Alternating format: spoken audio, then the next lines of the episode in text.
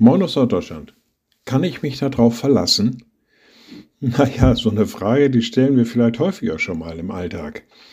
Dann werden Versprechungen gegeben, Ankündigungen gemacht oder es wird irgendwas, naja, schon mal versprochen, dass man sagt, naja, ich beabsichtige das so und so zu tun oder ich möchte dir gerne helfen. Was es im Einzelnen das sein mag, es sind so vielfältige Dinge, aber manchmal folgt dann diese Frage, kann ich mich darauf verlassen? Weil man die Erfahrung ja auch schon gemacht hat, dass Versprechungen häufig nicht eingehalten werden, dass Ankündigungen nicht so durchgeführt werden, wie sie mal gemacht wurden. Kann ich mich darauf verlassen? Im zweiten Brief an die Thessalonicher steht etwas sehr Beruhigendes.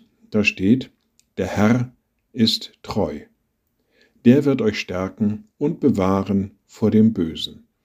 Da wird Bezug genommen auf Gott, da wird Bezug genommen auf Jesus Christus und ihnen wird absolute Treue zugesprochen. Der Herr ist treu, so steht es da. Und dann diese Zusage, der wird euch stärken und bewahren vor dem Bösen. Naja, darauf können wir uns verlassen. Liebe Schwestern und Brüder, ich lade Sie ein zu einem kurzen Gebet und anschließend zu einem gemeinsamen Vater unser. Allmächtiger Gott, guter himmlischer Vater, wir sagen dir Dank, dass du uns deine Treue zugesprochen hast, dass du uns bewahren wirst, dass du uns beistehst in allen Dingen und wir uns darauf verlassen können.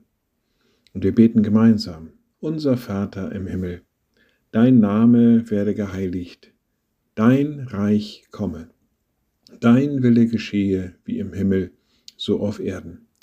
Unser tägliches Brot gib uns heute und vergib uns unsere Schuld, wie auch wir vergeben unseren Schuldigern. Und führe uns nicht in Versuchung, sondern erlöse uns von dem Bösen, denn dein ist das Reich und die Kraft und die Herrlichkeit in Ewigkeit. Amen.